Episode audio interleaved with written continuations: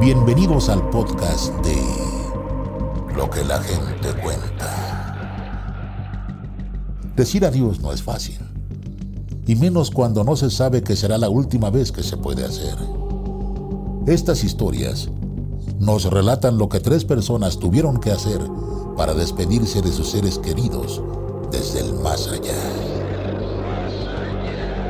Esto es el último adiós. Esta historia nos la cuenta Federico, quien gracias a una canción pudo despedirse de su padre. Cuando iba en la prepa, mi papá había organizado un viaje para ir al pueblo de sus padres en Oaxaca. Era un viaje que hacíamos todas las vacaciones y me gustaba, pero era un recorrido muy largo y yo tenía un poco de flojera de ir en esa ocasión. Aparte tenía una razón importante para no ir la chica que me gustaba me invitó a salir. El viaje estaba programado para las 2 pm y mi cita era a las 3 pm. Entonces, esa mañana me fui temprano a la escuela y solo le grité a mis papás desde la puerta que ya me iba, que los vería más tarde o cuando regresaran del viaje. Ya no subí a despedirme de ellos. Durante el viaje, mi padre tuvo un preinfarto. Afortunadamente otros coches se dieron cuenta de lo que estaba pasando y llamaron a los servicios de asistencia en la carretera para que fueran por él y lo asistieran. Llegaron a tiempo para ayudarlo y decidieron que era mejor que regresara a la Ciudad de México para ser atendido en el hospital. Horas después llegó a la Ciudad de México trasladado por una ambulancia y se encontraba medianamente estable. Sin embargo, unas horas después falleció. Para ese momento, mi cita estaba terminando y mi mamá me llamó muy seria y me dijo que me esperaba en la casa. Cuando llegué, la vi en la entrada de la casa sentada en el piso y con los ojos llorosos. Me dijo que mi padre había muerto y yo ya no me había podido despedir de él. Estuve una semana viviendo con el remordimiento de haber dejado de lado la oportunidad de ir con mi papá a ese viaje. Tal vez las cosas hubieran sido diferentes si yo hubiera ido en el mismo coche. La séptima noche después de su muerte caía en el día de mi cumpleaños. Yo no quise celebrar, evidentemente, y me quedé en mi cuarto todo el día. Estaba profundamente dormido y empecé a tener un sueño en el que mi papá venía a despedirse. Era tan real que sentí que estaba ahí. Me invitaba a subir al coche y me decía, ahora sí, vámonos a Oaxaca. Y prendía el estéreo. Ponía una canción que nos gustaba mucho de Joaquín Sabina y la cantábamos a todo pulmón. Terminando el coro, él bajaba el volumen y me decía que todo iba a estar bien. Él frenaba para abrazarme y justo cuando lo iba a hacer, me desperté. Estuve llorando toda esa mañana, pero me animé para bajar a desayunar. Prendí el radio de la cocina para escuchar algo que me ayudara a distraerme, y al subirle el volumen, estaban transmitiendo exactamente la misma canción que había cantado en el sueño con mi papá. Supe que había venido a despedirse una vez más.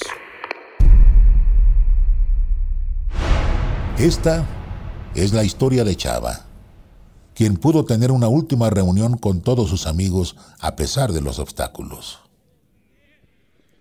Desde que estábamos en la secundaria, mis amigos y yo empezamos un equipo de fútbol y nos reuníamos todas las tardes a jugar. En la preparatoria, esta tradición cambió, ya que algunos de nuestros horarios no coincidían, pero nos veíamos al menos un día del fin de semana a echar la cascarita. Durante la universidad fue más difícil sostener el contacto porque cada quien estaba empezando a forjar su vida de adulto y cambiamos la frecuencia de la reunión una vez más. Solo nos veríamos una vez al mes. Logramos conservar esa tradición hasta que el primero de nosotros se casó, lo que marcó una nueva etapa para todos y sobre todo que afectó nuestras reuniones. Decidimos que más allá de vernos cada mes, haríamos una reunión cada verano para poder juntar a nuestras familias también. Aunque los primeros dos años funcionó bien, uno de nuestros amigos, Javier, se empezó a separar un poco de nosotros por temas de trabajo y de la vida, así que perdimos un poco de contacto con él. Javi era nuestro portero, pero había tenido un par de diferencias con algunos del equipo y dejó de responder a nuestros mensajes en el grupo de WhatsApp, o solo respondía cosas muy simples como sí, no, ok. Llegó el mes de la reunión del año pasado y empezamos a organizar la salida con las opiniones de todos, buscando un lugar que nos acomodara a todos. Sorprendentemente, Javi estuvo participando mucho en la conversación la primera semana. Propuso opciones y dijo que nos contactaría en una fecha más cercana para ofrecer su coche para pasar por algunos de nosotros si era necesario. La última semana no supimos mucho de él. Nos dijo que tenía mucho trabajo le mandamos la ubicación y dijo que llegaba.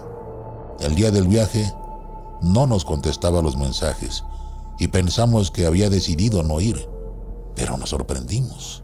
Alrededor de las 5 pm nos llamó desde su celular, pero al contestar no logramos escuchar nada claro y colgamos. Pensamos que seguro estaba en la carretera. Al ver que no llegaba, le llamamos a su esposa. Ella nos respondió sorprendida y nos dijo que era imposible que él nos hubiera llamado, porque días antes había entrado en coma y acababa de fallecer en la madrugada. Fue así como recibimos la terrible noticia y todos supimos que Javi había querido ir a despedirse de nosotros.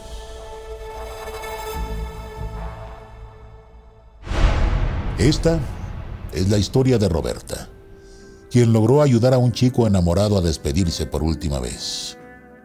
Llevaba tres meses como empleada en una joyería. En la primera semana de trabajo, llegó un muchacho muy guapo que fue mi primer cliente. Él me pidió que trabajáramos en el anillo de compromiso para su novia. Él ya tenía una idea muy clara de lo que quería. Era un anillo único, con un precioso zafiro azul, el color favorito de su novia abrazado por oro blanco, trenzado con unos diamantes pequeños incrustados y una frase para consolidar su amor. Una vez que terminó satisfecho con las especificaciones del anillo, me pidió una fecha aproximada de entrega y yo le dije que podría regresar por él un mes después. Él pagó todo por adelantado y quedó muy formal de volver por su joya. Estuvimos trabajando el anillo y nos preguntamos quién era la afortunada, porque de verdad era una joya preciosa. Pasó un mes exacto y el chico no nos había llamado. Por lo que lo almacenamos en nuestra caja fuerte, que está en un cuarto de la joyería, esperando a que él nos contactara. En ese entonces, a mí me tocaba quedarme sola a cerrar la tienda y hacer inventario todos los días, y tenía que ir a la caja fuerte a guardar el dinero. Esa noche, entré como siempre a depositarlo, y cuando salí, escuché como si algo se hubiera caído. Volví a entrar y unos papeles habían resbalado. Sin prestarle mayor atención, los volví a poner sobre unos empaques y me salí. Al día siguiente, mientras entré a dejar los paquetes y el dinero a la caja fuerte, la escena se repitió. Al principio pensé que podía ser el aire acondicionado de la tienda o que algo estuviera ocasionando que se resbalaran. Pero cuando estaba intentando imaginar todos los escenarios, los papeles volvieron a caer al suelo. Un poco molesta los tomé para ver si era necesario que estuvieran apilados y los empecé a ojear. Fue ahí cuando descubrí que era la factura, certificado y nota de compra del precioso anillo de compromiso y decidí contactar al dueño para que se lo llevara y los papeles ya no estuvieran estorbando ahí. Llamé al teléfono de la nota y me contestó una chica. Deduje que era su novia y mentí. Le dije que la llamaba de una tintorería para ver si pasaría por su encargo y ella se quedó callada. Después me pidió la dirección del negocio y me contó que su novio había fallecido algunos días atrás, pero que ella podía pasar a recoger las prendas y a hacer el pago con una tremenda impresión y mucha tristeza. Le dije la verdad. No era una tintorería. Él había dejado pagado un regalo para ella.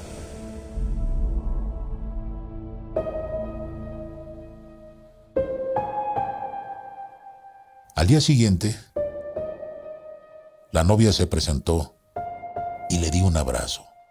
Le entregué la caja y al abrirla, descubrió que era un anillo de compromiso y no podía parar de llorar.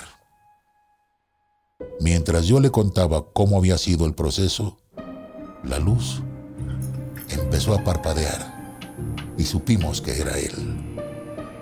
Así pudieron despedirse, pero con ese anillo, él estaba cumpliendo su promesa de estar siempre juntos.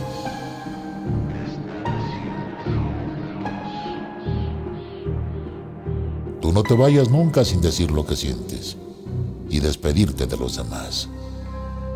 Gracias por escuchar el podcast de Lo que la gente cuenta.